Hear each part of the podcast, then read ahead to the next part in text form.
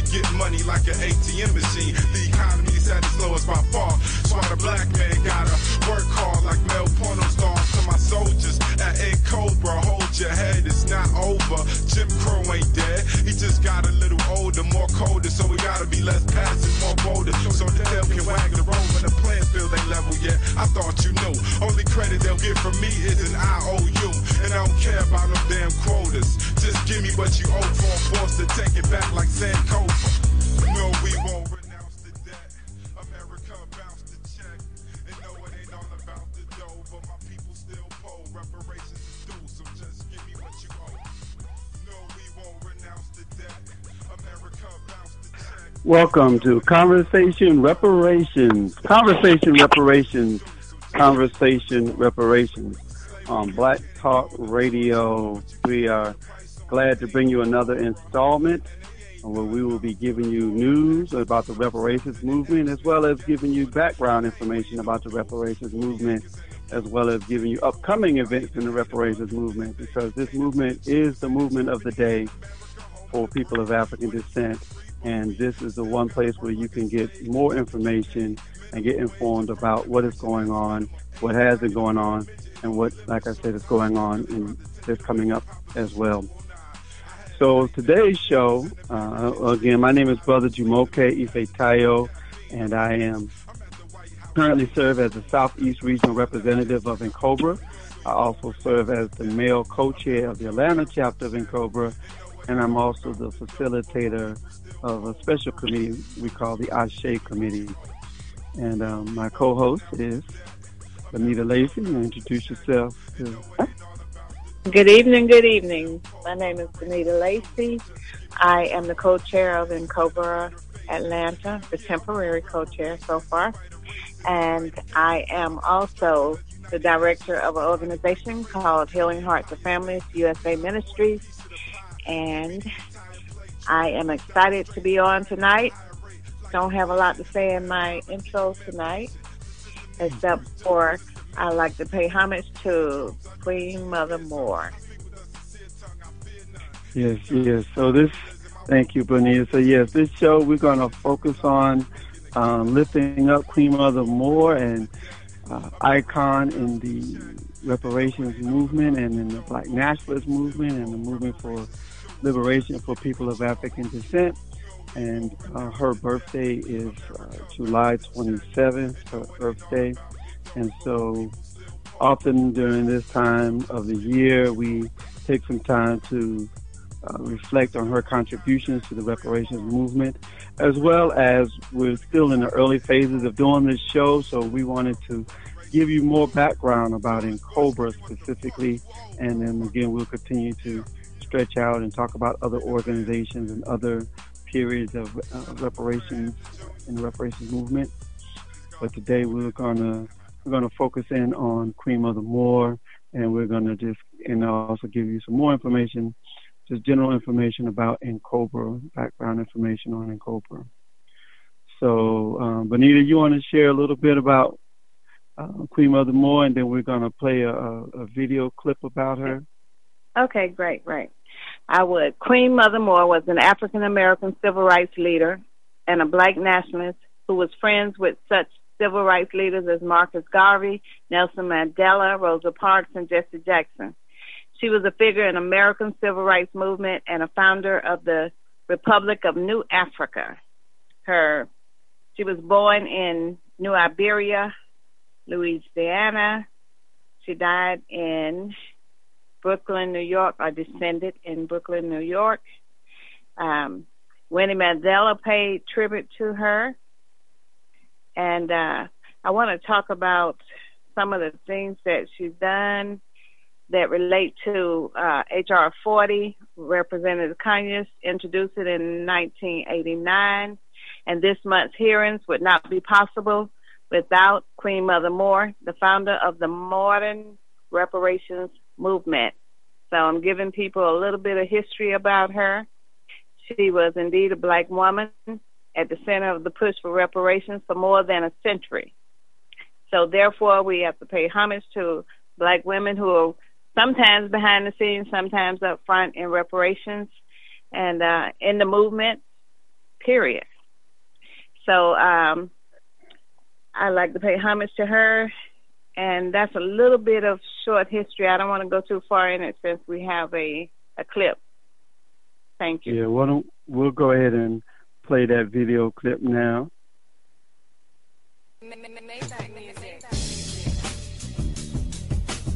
And we're ready for the Queen Mother Moore video clip.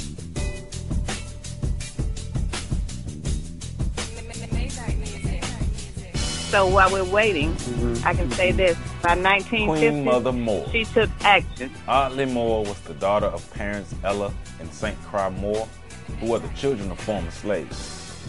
Moore's grandmother, Noah Henry, was born into slavery, the product of her mother being raped by her in slavery. Moore's grandfather was lynched, leaving her grandmother to raise five children on her own. Audley Moore was born on July 27, 1898, in New Iberia, Louisiana, where both of her parents would die before she graduated the fourth grade. She would become her family's primary caretaker as she learned how to become a hairdresser by the age of 15. In 1918, she was working as a volunteer nurse in the midst of an influenza outbreak. During World War I, she and her sisters worked in Anniston, Alabama to help create what she called the Black USO to help provide medical care and services for black soldiers. During the early 1920s, while traveling the country, she learned that racism was ingrained into the culture of the United States. It was not just the culture of the southern states. After returning to Louisiana, she would experience a life changing moment. She was able to hear the Honorable Marcus Garvey speak about black unity and collective black empowerment. Hearing the words of Garvey would lead her to becoming a member and eventually a leader of the United Negro Improvement Association. Moore, along with her husband and sisters, would move to Harlem, New York during the early 1920s. This is when she became active in the civil rights movement of the time. Despite repeated arrests, she organized the Fault for domestic workers in the Bronx and helped black tenants fight against their white slumlords. In 1931, she participated in the March to Harlem along with the Communist Party to advocate for justice for the Scottsboro Boys. She would later become a member of the Communist Party as well as the International Labor Defense. As a member of the Communist Party, Moore became the party's representative for the New York State Assembly in 1938 and alderman in 1940. Queen Mother Moore was determined to make a difference for her people. She became a member of the National Association for Colored Women and the National Council of Negro Women. But by the 1950s, she ended her relationship with the Communist Party because it no longer supported self-determination for African Americans. Her next step was to found the Universal Association of Ethiopian Women, which was an anti-lynching group that also fought for the rights of African Americans on welfare and in prison. In 1957, Moore would present a petition supporting reparations, land, and self-determination against genocide to the United Nations. She would present a second petition in 1959. In her petition, she asked for a monetary sum of $200 billion and a returning of any African people who wanted to return to the continent. In 1963, she would form the Reparations Committee of Descendants of U.S. slaves to further her demands for reparations. She would publish her analysis of reparations titled Why Reparations? Reparations is the battle cry for the economic and social freedom of more than 25 million descendants of African slaves. Moore created a detailed analysis of why African people deserve reparations and how reparations could be paid out to the descendants of enslaved Africans. Moore was able to point to times in history where disenfranchised people have Hello? paid reparations for their oppression. Ah. She was even able to provide information proving that the United States paid reparations to Japanese Americans for their mistreatment. Queen Mother Moore is most known for her international fight for reparations for African people. She was also known for her saying, reparations, reparations. Keep on, keep on, we've got to win. Moore was able to mobilize and gain over 1 million signatures and present them to President Kennedy on the 100th anniversary of the signing of the Emancipation Proclamation. During the 1960s, Moore was instrumental in the Republic of New Africa's independent charter as one of the first signers of the document. This charter would help create five independent African states, which would also help in the process of creating independent African nations. She would travel extensively throughout the African continent during the 1960s and the 70s. During an Ashanti naming ceremony in Ghana, Audley Moore officially became Queen Mother Audley Moore. Her first act as Queen Mother was to help found the Eloise Moore College of African Studies, Vocational, and Industrial School in Parksville, New York. Queen Mother Moore would die in May of 1997, but before her death, she was present for Nelson Mandela's visit to the U.S. in 1990 and was one of the five female speakers at the Million Man March in 1995. She was a woman on a mission to free her people and didn't allow anything to stop her. She spent the remainder of her adult life fighting for the reparations and the rights of African people. Queen Mother Audley Moore, we proudly, proudly stand on your shoulders. For more information, please visit www.ontheshoulders1.com. That is on the shoulders, the number one.com.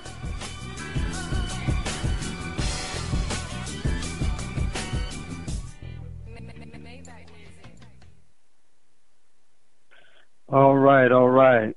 So got a really good um, overview there of Queen Mother Moore's life. Um, and actually, when we get in, we're going to play another clip later on. Um, shortly, we'll play another clip of an interview where she'll actually tell some of those stories, uh, where she'll give some more even in-depth information about some of those um, different aspects of her life in terms of the meeting where she saw Marcus Garvey, as well as her involvement with the Communist Party and some other things. So we'll get to hear from her. But two things I did want to also lift up is that um, Queen Mother Moore um, wrote a, a, a beautiful poem about reparations. Uh, she actually wrote it on her birthday. Um, she wrote it July 27th, 1950, and she also we also have a rare document. Um, I was just blessed, I guess, to be at the right place at the right time. I was at one of the NCOBRA conventions or meetings, and somebody had this uh, rare document of, of a, um, I guess you call it a pamphlet that um, Queen Mother Moore and her organization put out on reparations. And I used to make copies of that and make that available, and we'll probably need to do that again, make that available. And it's interesting, it's got a, a price of $1 on this pamphlet, and uh, doesn't have a date on it, but it's um it's about a maybe 30 page, maybe 20 page document. It's called Why Reparations Money for Negroes. Reparations is the battle cry for the economic and social freedom of more than 25 million descendants of American slaves by Mrs. Audley A. Moore, President and founder of the Reparations Committee for the descendants of American slaves.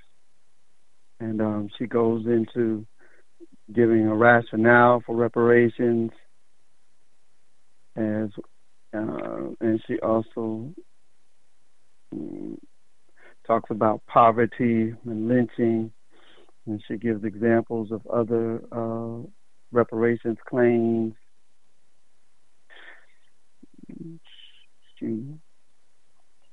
So we'll we will um you know at some point we'll figure out how to we'll reproduce this document and make more copies of it, make it available. I'm going to read from her poem. It's called "What's the Hour of the Night." After four scores years of freedom, our so-called leaders say the race has made great progress, and we face the dawn of day. But the day is not quite dawning. Millions of my people stand pleading at the bars of justice for reparations and land. We're not free in this country, and the truth is the light. So I turn to my watchmen. What's the hour of the night? We died fighting for democracy. I admit this is to be true. Yet, countless Africans, men and women, have no homes or work to do. If we wish to see by the daylight or the rising of the sun, we need our self determination, our own affairs to run. Since only reparations will put freedom in our sight, let us turn and ask the watchman, What's the hour of the night? We fought with the mighty armies when they battled with the Huns, faced the fierce pangs of combat, heard the roar of mighty guns. But no change came in our condition when the smoke had cleared away. But the blood we shed in battle did not bring the dawn of day. All of our suffering and service let us left us in the same old plight. So I turned to the watchman. What's the hour of the night? The whites are celebrating their freedom, a bicentennial whose praise they sing. But Africans are also jumping on board, although the, we didn't get a thing. We're still struggling for integration, as though it was a glorious fight. So I've got to ask my watchman, what's the hour of the night? Music is an art or science in which African men reign supreme, but the story of our progress is still a vision or a dream. But we have great voices for singing, but we have no voice in court. Imagine being attacked by police dogs just to register and vote. With self determination, we would have our perfect right, so we turn to ask our watchman, What's the hour of the night? African men boast of their religion, but I wonder if they should. When you take an inventory, you'll find them not so good. We build thousands of fine churches with the dollars that we give, yet masses of our people have no decent place to live. We say God is our rich father, and yet we always in a tight. Watchmen, strike the match and tell me what's the hour of the night. Civil rights laws just for us is proof that we're not free. How could we be fooled to think we had a share in this democracy? When foreigners come here, they made citizens by choice. Citizenship was opposed upon us. We never had a voice. The passage of the 14th Amendment took away the right. So you better ask your watchman, what's the hour of the night? Time is running out for us, a deadline we must meet to file reparations petitions and make politicians earn their seats. If we're to win this battle, every organization must join the fight. Then we will tell our watchmen what's the hour of the night. Again, that's a poem written by Queen Mother Moore. And um, so you want to add, um, Sister Bonita, to some of what was in the well, the clip that's we just so played, true. or I know one thing I did want to make one correction. He, he when he mentioned the Republic of New Africa, said it was to create five nations. It was actually five states of the South: South Carolina, Georgia, Alabama, Mississippi, and Louisiana, that were to be created into one nation state for people of African descent called the Republic of New Africa. Um, I did want to make that um, correction in the in the video. You wanted to add anything? What I want to say that everything in there is so true as it as if it was written today. It's true. It's true. You're talking about the poem now. The poem from the poem. Yeah, I like. I agree. It's it's true. It's true. She wrote that in 1950, and, and it's still relevant today. You're right. So what does that say about progress? I mean, well, well, we do seem to be making some progress right now in terms of reparations, but um, but as far as the policemen and and all those Sure. things in the poem that were happening, they're still This is happening today. this is true. This is true. Yes, yes. So let's um let's continue and let's hear from Queen Mother Moore herself. We'll play this um, interview. Uh, this is actually a part of a longer interview, but we're just going to play uh, about 10 minutes of that of this interview, which I think was about a 30 minute interview. Uh, we're ready for that clip now, brother. African people throughout the world. Her name is Queen Mother Moore. Welcome, Queen Mother. Thank you. Um, how did you become known as Queen Mother Moore? Well, that name was bestowed upon me by the African students, first of all, as a result of my years of activities in this country. They um, gave it to me. And when I went to Africa, uh, to Dr. Nkrumah's funeral, the chief heard about me and he sent for me to come to him. And I went and he said, I'm going to make you officially Queen Mother, Queen Mother of the Ashanti. And uh, he initiated me Queen Mother. But I was Queen Mother before I went to Africa. um, did you personally know um, the late Kwame Nkrumah? Yes, I did. I knew him here. Okay, you met him while, while he was yes. visiting here? Yes. Okay, and that is in conjunction with your work? Yes. Um, I understand that you sent a petition to the United Nations in, I think, 1957 um, for uh, reparations uh, for the for, for the black people in America. Explain yes. something about that to us. Yes, the petition called for us to go back to Africa for those who wanted to go back. And for those who wanted to stay here, there had to be certain indemnity given for the people who wanted to stay, the people who wanted to go. What kind of indemnity? Well, I was asking for $200 billion. $200 billion to indemnify? To, yes, for the injury that we have received the injury as, as a result of our enslavement. Okay, that's for our 400 years of enslavement. Yes. As reparations, we were we, yes. we requested 200 billion dollars.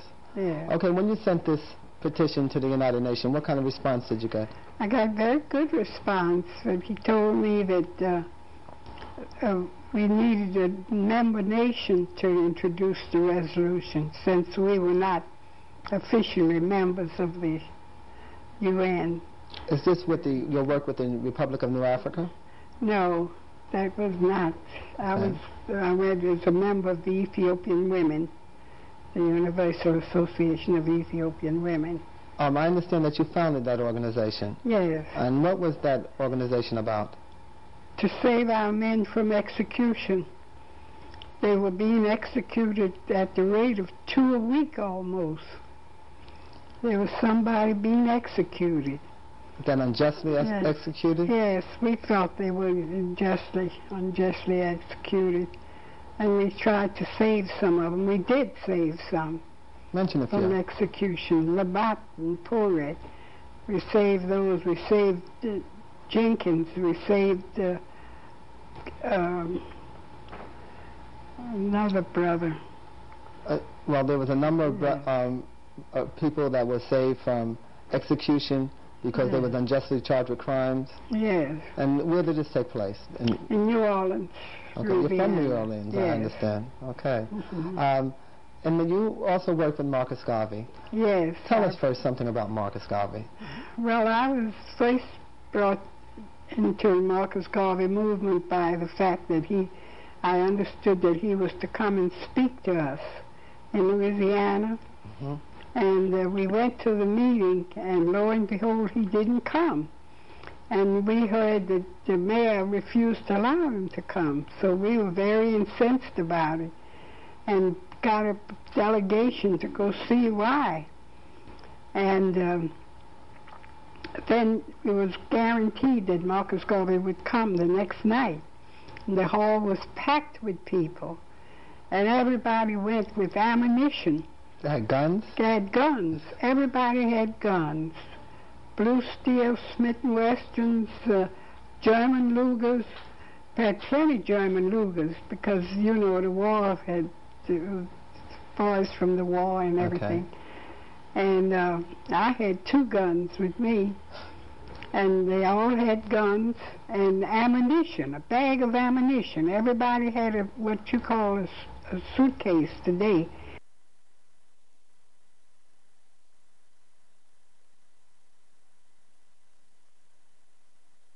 People. All right. Throughout the. We used to call satchels. What was all this? Why were ammunition. So, why were you so armed?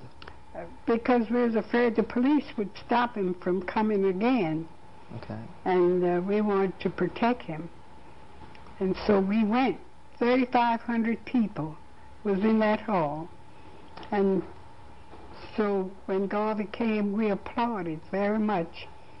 And he said, My friends, I want to apologize for not speaking to you last night, but the reason I didn't speak to you is because the mayor permitted himself to be used as a stooge by the police department to prevent me from speaking to you. And when he said that, the police jumped up and said, I'll run you in. And when the police did that, everybody jumped up on the benches. We had benches then uh-huh. and took out their guns straight up. The guns were straight up in the air. Speak, Garvey, speak. and uh, Garvey said, and as I was saying, and he went and repeated himself. And the police filed out of there like little puppy dogs with their little tails between their legs and filed out of the hall. Okay, after which I understand you started a chapter of his organization? No, I didn't start a chapter. we had a chapter going down there. Okay. Uh-huh. And you, you purchased um, stock in stock the... Stock in the Black Star Line, yes. What was that? What was the Black Star Line? Black Star Line was ships that Marcus Garvey was buying. For what purpose? To, to go to Africa. To go to Africa and to trade with Africa. He was going to trade, trade with the West Indies and Africa. And what was the result of the the purchase of the ships? Did they ever get to Africa? No, the the people sabotaged the ships. There was great sabotage. You know, uh, on on Garvey's board, he had a lot of enemies of our people. You couldn't talk about Africa in those days without expecting the agents to be around you. You had the agents of Belgium, you had the agents of France, you had the agents of England, and all those agents were sitting on his board. Oh, trying to uh, sabotage his work. And yes, in the in the form of blackskins. Okay. You see, so they they sabotaged the ships. All right. And then they charged Garvey with fraud because they were saying he was selling unworthy ships, you know. How, how did the work of Marcus Garvey influence your life? Oh, very much so. Oh, yes, because he taught me about the glories of Africa. I never went to sleep anymore since then. Never. I did much study since then of my own on on the mm-hmm. glories of Africa. Yes. You've uh, made numerous trips to Africa. I understand that you recently attended the um, the Women's Conference, the International yes. Women's Conference. Yes, yes. Tell us about that. Yes, that was very great. It was very widely attended with 8,000 women. Okay. Yes. During your during your travels, recent travels to Africa, you went to um, Ethiopia, I understand. Yes, I went to Ethiopia. Did you witness some of the famine?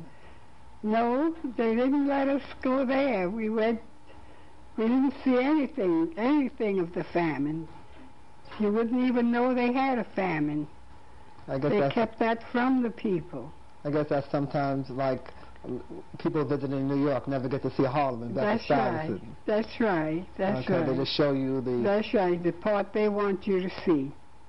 That's right. You have um, land in upstate, um, Parksville, I believe it is. But yes. It's um, you have the Adi- Mount Addis Ababa. Mount Addis Ababa. Okay, and you um, doing work on that um, mountain. Well, we want to build there a college of African studies.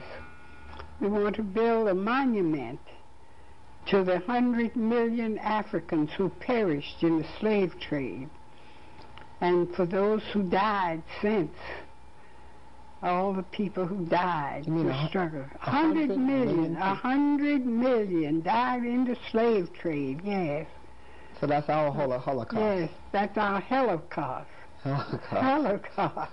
Yes. All right. This institution that you want to build, the purpose of it will be to educate black people. Yes, to, to You are tuned in to the Black Talk Radio Network. For podcasts and live program scheduling, visit us on the web at blacktalkradionetwork.com.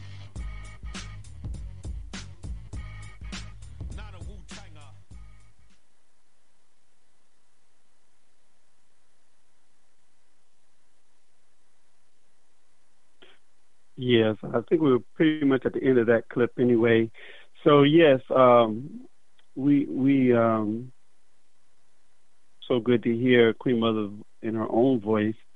Um, one of the things I wanted to stress, and I, it's uh, I, um, one of the things that's important to me to stress when when we talk about um, our story, when we talk about uh, her story, um, we is that oftentimes we, we, we I think we've become conditioned in this uh, European culture, Western culture, United States, to focus on individuals, to focus on individual achievement, to to highlight individuals and lift up individuals. And so I don't want to, and I and I've been one person that, that says that we shouldn't do that yet. And We're lifting up Queen Mother Moore, but I think it's important if you listen to her bio and you listen to uh, what she even talks about herself, is that you know she did her work like most activists, like most leaders, through organizations. So it's very important that we also lift up these organizations. And this is the real basis of community organizing and activism is people joining with organizations and doing the work. Um, you know, she talked about being a part of the UNIA. Uh, and I think when we say UNIA, sometimes we leave off the ACL. It was the Universal Negro Improvement Association African Communities League. That's actually the full name of the organization. So it's the largest um, uh, African uh, organization uh, in the in the world, and has and there still hasn't been an organization, uh, a, a mass-based organization as large as that organization to date that um, Garvey, along with um, his organization, was able to build. You also heard she was a part of the Communist Party for a while. You heard that she was uh, active with the Provisional Government of the Republic of New Africa for a while. Um, and she was uh, supportive of Cobra. She uh, she created her own organizations, as I mentioned earlier, the organization called the Reparations Committee for the Descendants of American Slaves, as well as she mentioned the uh, Ethiopian Universal Ethiopian Women's Federation. So uh, again, it's very important that we we we highlight individuals because of their work. Sometimes is so exemplary that we want to lift it up. But I, I, I always want to us whenever we speak about uh, our story and, and history, or even people alive today, we we understand that people do their work through organizations and institutions. And so I just wanted to emphasize those organizations and institutions that um, Queen Mother Moore worked through in order to do the work that she did and have the success that she did have. So I think at this point, um, if you had anything else you wanted to add, Sister Bonita, we might go ahead and, and switch gears up and, and start talking a little bit about Cobra. Okay. Um, yeah, I got a couple of questions for new people Oh, who might be on the line Queen, Queen Mother Moore uh, Cobra. about reparations. Period. They go between Queen Mother Moore and and Cobra. Okay.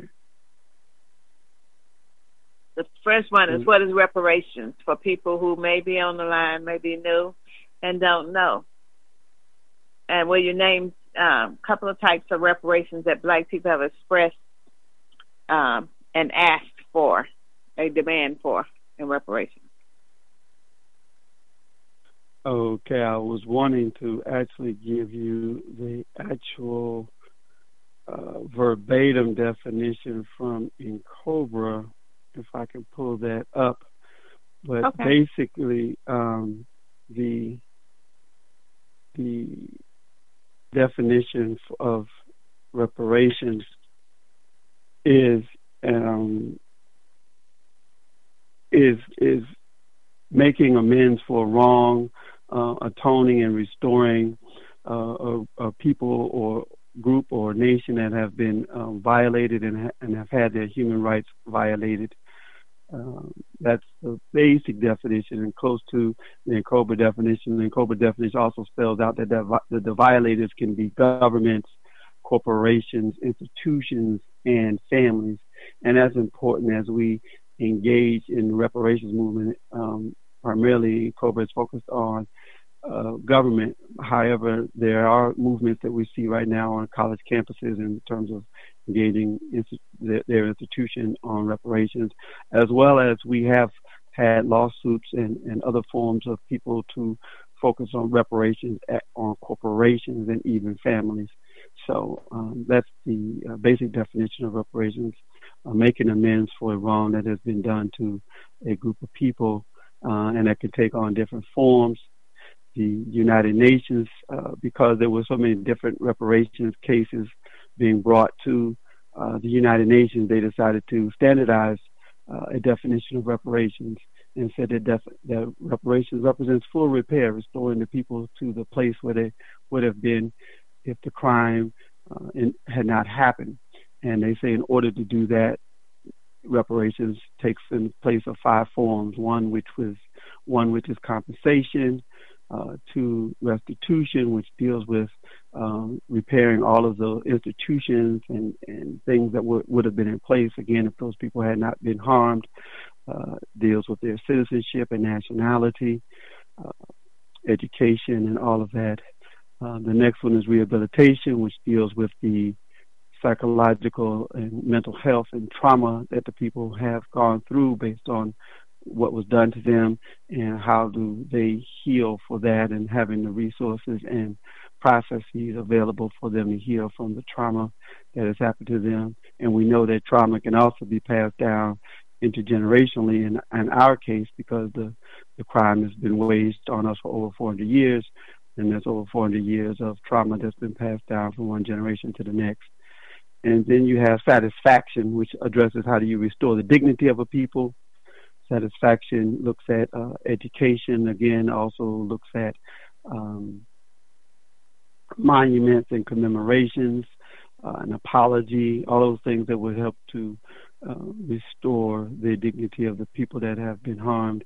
And the last form of reparations coming from the United Nations is satis is excuse me is cessation and non-repetition, meaning that the reparations um, plan would include ending the harms, because again, even if we look at African Americans, the people of African descent in the United States, we say that the harms are still persisting, even as we talked about in the poem with Queen Mother Moore, that how those harms of, of disparities with edu- education, disparities in health, uh, uh, the criminal injustice system as it relates to us, uh, police murder, police killing, police uh, uh, uh, harassment, and on and on. And so that the reparations package would also include, or reparations plan would also include ending those, uh, the continuation of the crimes uh, and harms being waged on us, as well as designing in such a way that it would those those harms couldn't happen in the future, which is non-repetition. So that's the um, basic definitions of reparations, um, general definition of reparations, along with the United Nations five forms of reparations. Then there was another part to that question you had asked me. You said, um, what were some examples? Is that what you said? Yes. Yes, I did. Yeah. So um, some examples. Well, like I said, well, one uh, example is um, is people have talked about is uh, education is one that's a big one for people of African descent. So you know that could include um, from from pre-K through PhD uh, education being subsidized for those who want um, to go to college or, or even trade schools or even other alternative schools. You know, somebody may want to um, get a certificate in something that may not be, say, taught at a traditional college. Um, so that that's that's one form that uh, form of reparation that has been put forward. Another form of reparations is um, freeing of our political prisoners and prisoners of war. Uh, we know from the 60s all the way up to today, we have people who were fighting for our uh, right for reparations or fighting for uh, other, uh, making other demands on the government. And just because they were making those demands, uh, many of them were set up and, and put in jail. And then there's even some who are in exile right now who are not able to come back to the United States because of pending court cases. And they may live now in Tanzania or Cuba or in other places. So that's another reparations demand is the amnesty for our political prisoners and prisoners of war. Uh, another um, there's there's so many different forms that reparations could could take. Uh, matter of fact, that's probably a show again in and of itself. Um, you know, some people say in terms of the compensation, you know, um, you know, not paying um, taxes um, would be another form reparations for people of African descent. Like I said, that that that could be really broad and deep, and we could you know we could spend a whole show just on talking about Bro- brother Jamoke forms of reparations. J- mm-hmm. Brother Jamoke, um, Scotty here, yeah. and greetings to you and, and Sister Bonita. Um, I, I, I agree. Yeah, one of the things that our organization has been pushing for through the Black Talk Radio Network um, is the actual abolishment of slavery. Um, as we've, you know, mm-hmm. done programs on New Abolitionist Radio and talked to representatives of NCOBRA, talked to representatives mm-hmm. like IWOC International, uh, uh, the Incarcerated Workers uh, Organization, um, that's doing a lot mm-hmm. of this uh, uh, organizing behind uh, national prison strikes in the United States. But um, you know, mm-hmm. I have to always interject into these conversations that slavery has not been abolished, and that's part of what the UN um, did issue a reparations report, as we heard Queen Mother talk about her, you know, uh, uh, trying to go through that avenue right there. And so the UN last year did issue a, a, a report, and and so um, it also includes what they call mass incarceration. Um, UN said, man, mm-hmm. for the mm-hmm. continued mass incarceration, police terrorism, and what have you. And and so you know a lot of people having that conversation about reparations are limiting it to just uh you know 1600s to 1865 but there's plenty of scholarship work that shows that it still continues slavery in different forms which the UN recognizes because in the Declaration of Human Rights it says slavery shall be abolished in all its forms. So it's recognizing that slavery takes on various forms. And in the United States via the 13th Amendment, um, it says uh, slavery and involuntary servitude shall be abolished except as punishment for crime. And, and then that mm-hmm. really puts into context uh, what we're still dealing with the same black codes. They don't call them black codes no more. They just call them laws. They call them drug. They call it the drug war. But they target certain communities and put them in prison slavery. You know, uh, behind those laws. So I would say any reparations uh, package um, from the ad, from the point of view of a modern day abolitionist has to be the repeal and replacement of the 13th Amendment. So it has no exceptions thank you for allowing me to give my input on on uh, different forms of reparations.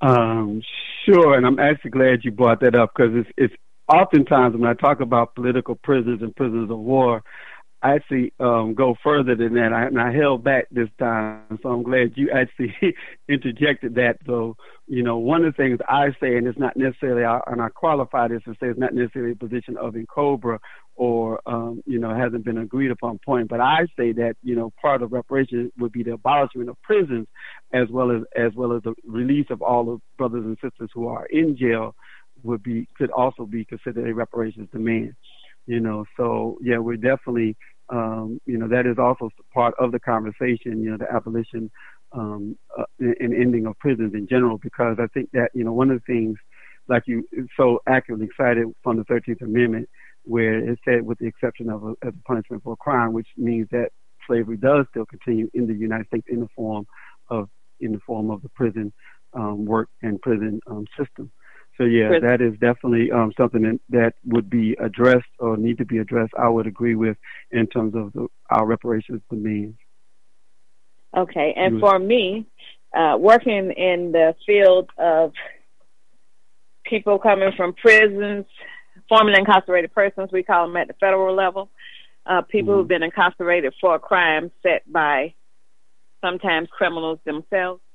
But um, I look at it as reparations need to also erase people's records automatically. That's number one. Mhm. And allow people with crimes where some of their crimes were non-violent, etc., to have the opportunity to work in what I call emerging markets, which may be our hemp markets, our marijuana markets.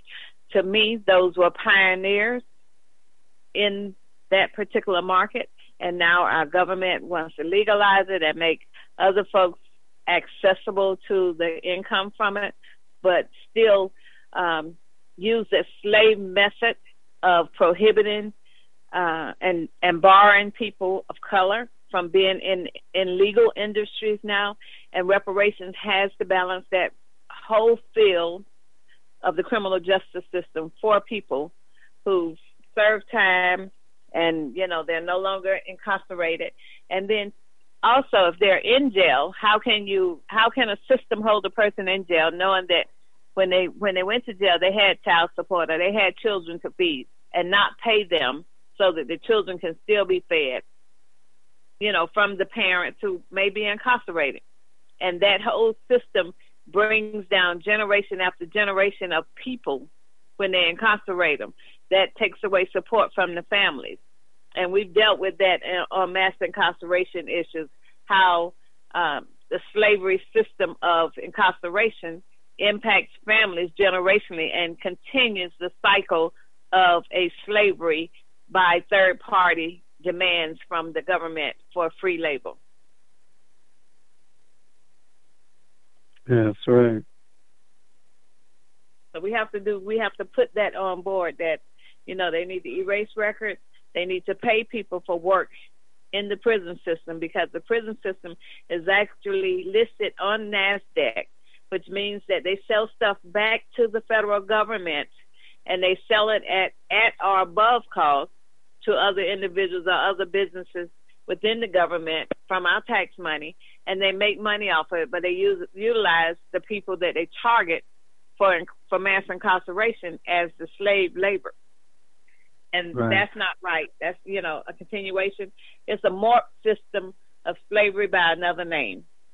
Exactly. So we we will be asserting that there that there's a form um, what's called restorative justice, which is actually a, a movement that's, that's um, emerging in the United States and, and other places as well. And restorative justice is really just based on um, indigenous and people of African descent um, forms of, of justice and healing. And and usually and actually I like to say that people don't actually commit a crime again that's a certain again that's a certain mindset. But people do people can do things that that is a violation that can harm someone or as I say break the trust in the community. And if someone does that then there are certain processes uh, uh, that were put in place in terms of community circles and things like that that were put in place to address that and, and bring that person back into harmony with the person that they violated and with the entire community because really we believe in communal concepts. And and so if someone violates an individual in the community really have violated the whole community. And so there were processes put in place to address that. But again that that could be a whole other show too. I i, I will probably say that all throughout these programs like yeah restorative justice and uh criminal justice and reparations uh, abolition um, political prison, prisoners of war, all of that um, is a very important subject. Yeah. Brother So, Jamoke, I want to ask you a question too. Like some of the unique ways people are engaging now in, in reparations in the movement and what can other black led grassroots organizations that are not necessarily in reparations, what can they do to become a collective movement maker on the issue rather than being a, a competitive type of movement uh, as individuals so that we can collectively move forward together? What are some of the things that black led grassroots organizations or black led groups of individuals who want to do something in the movement? What are some of the things that they can do? Well, the short answer for me would be joining COBRA, quite simply, because NCOBRA, first of all, it stands for the National Coalition of Blacks for Reparations in America. And when NCOBRA was organized, it was organized primarily with organizations uh, and individuals, but primarily with organizations. And those, particularly those organizations that were initially called together with those organizations who already say have uh, reparations as one of their tenants or something that they support, but it wasn't necessarily something that they were fully um, pushing or or at the top of their list of issues that they were pushing. So again, organizations like the New African Peoples Organization, at that time the government, the Provisional Government of Republic of Africa, the National Council of Black Lawyers, and other organizations and formations came together in the formation of NCOBRA. And so they had uh, one of the first convening meetings, as you'll see on our website, was September 26, 1987. But actually, NCOBRA didn't officially um, get incorporated until February of 1988, and in um, coming out of some meetings that were held in Washington D.C. And so, um, after NCOBRA incorporated, um, they began to they after I think in 1990 they had their first. We had our first national uh, convention in Washington, and then from that year on, we've continued to have national conventions, moving it around to different cities, primarily cities where we have NCOBRA chapters. Uh, the last convention, which we've talked about before, was just in Detroit, uh, in Detroit, Michigan, in, in in June. And so our conventions are usually every year around the fourth weekend of June. And in addition to that, we have, as I said, we have chapters and organizational affiliates around the country. Um, we even have um, chapters and um, supporters in Europe and in the Caribbean and in Africa. Um, what NCOBRA also did was to engage uh, us. Is to, we created nine commissions, and the idea from the, of the commissions were these were like where how we were going to organize the work of NCOBRA, how we would go about getting reparations through these different um, areas. So those commissions are economic development, uh, human resources, legal strategies, legislation, information and media, membership and organizational development, international affairs, youth, and education.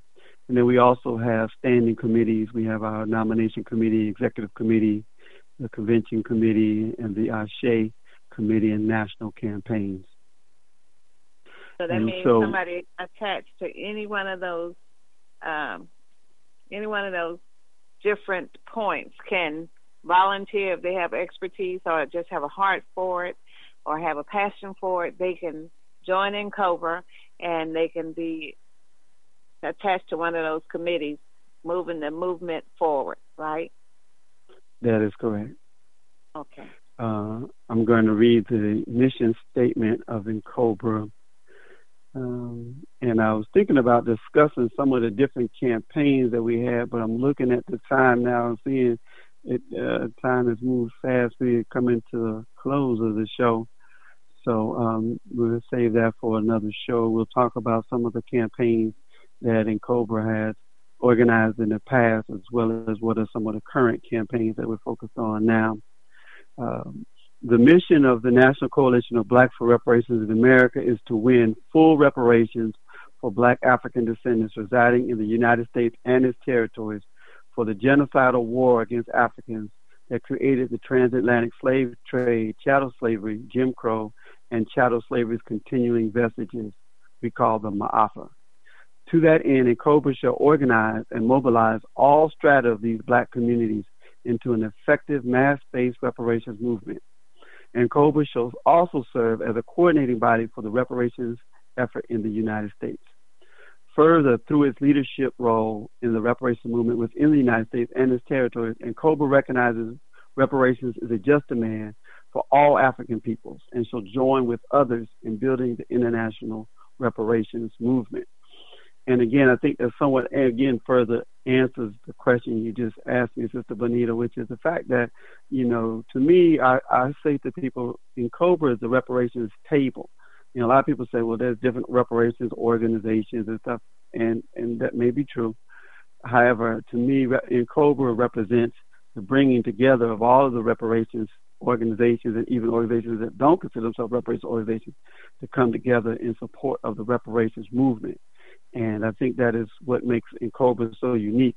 I know even here in Atlanta chapter, we can um, personally talk about how we have worked to in, in bring in different organizations, whether it's the Nation of Islam, Lost Foundation, Hebrew Israelites, um, National Action Network, NAACP, Delta Sigma Theta, fraternities, sororities, uh, different grassroots organizations. We we work to we work to bring everyone to the table to advance reparations. So, uh, brother, I also read that Queen Mother Moore was a member of NCOBRA until she died. So, you know, for those who want to start from the Queen and end with the Queen, will stay with the Queen. so I wanted to say that to uh, people who are looking for something to do and organizations that are looking to be a part of a collective movement. It doesn't matter that you have a, a reparations uh, committee or a reparations group. What we need to do is join together as a full force with one single goal for reparations for African descendants in America. So um, we're asking you to come to, if we're in Atlanta, come to our next meeting, which will be August the 11th at 3 p.m. at the neighborhood church in Candler Park and learn more about what you can do to move forward in reparations as a collective and collective organization. Brother? Brother sure. I'll, let me, yeah, and I'll just add, you know, for contact information, um, our website is NCOBRA Online. That's N C O B R A ncobraonline.org. Um, you can reach me directly at reparations, the letter J, reparations J at gmail.com. Uh, my number is 678 437 7882. Again, that's 678 437 7882. Again, uh, Sister Bonita said, we welcome you to come and join with us. Uh, we will also, in future um, shows. We're gonna we'll highlight different chapters around the United States, different NCOBRA chapters, and have some of their uh, leadership call in and share with us what they're doing locally in their area and their campaigns. So, because we know this is broadcasting nationally and even internationally, so people may not be in Atlanta, but maybe in Indianapolis or Chicago or Detroit or Miami or uh, Selma and many other cities that we have chapters and NCOBRA supporters. All right. So you've been listening to Conversation Reparations. Conversation Reparations, giving you uh, information about the reparations movement, past, present, and future. I do also want to give a quick update, which I just got an email a few hours ago saying that we have 104 co-sponsors of HR 40 which is amazing. I think the last time we reported out, we had 90 members. No, let me correct that. It's 106.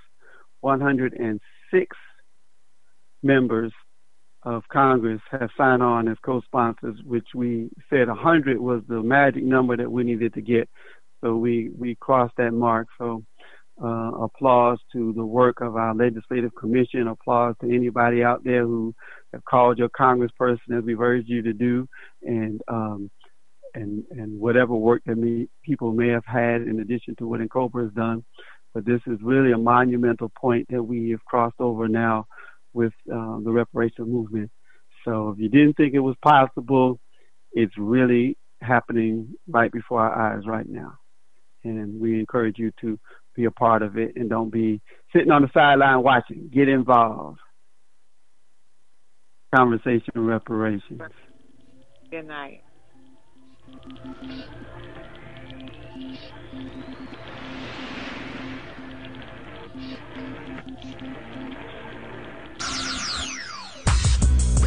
won't renounce the debt.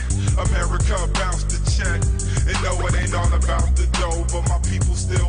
Reparations so just give me what you. No, we won't renounce the debt. America the check.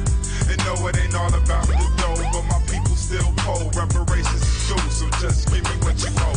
Capitalists are the enemy, but we get treated like the villain. When prison is homicide, cause they making a killing. And war generates more loot, so that's why Bush is going off. Half cocked like Joey, but if you go, he don't care about jobs, it seems. So I gotta use my pen to get money like an ATM machine. The economy's at its lowest by far. So the black man gotta work hard like male porno stars. So my soldiers now Cobra, hold your head, it's not over. Jim Crow ain't dead, he just got a little older, more colder, so we gotta be less passive, more bolder. So the tail can wag the road, but the playing field ain't level yet. I thought you knew, only credit they'll get from me.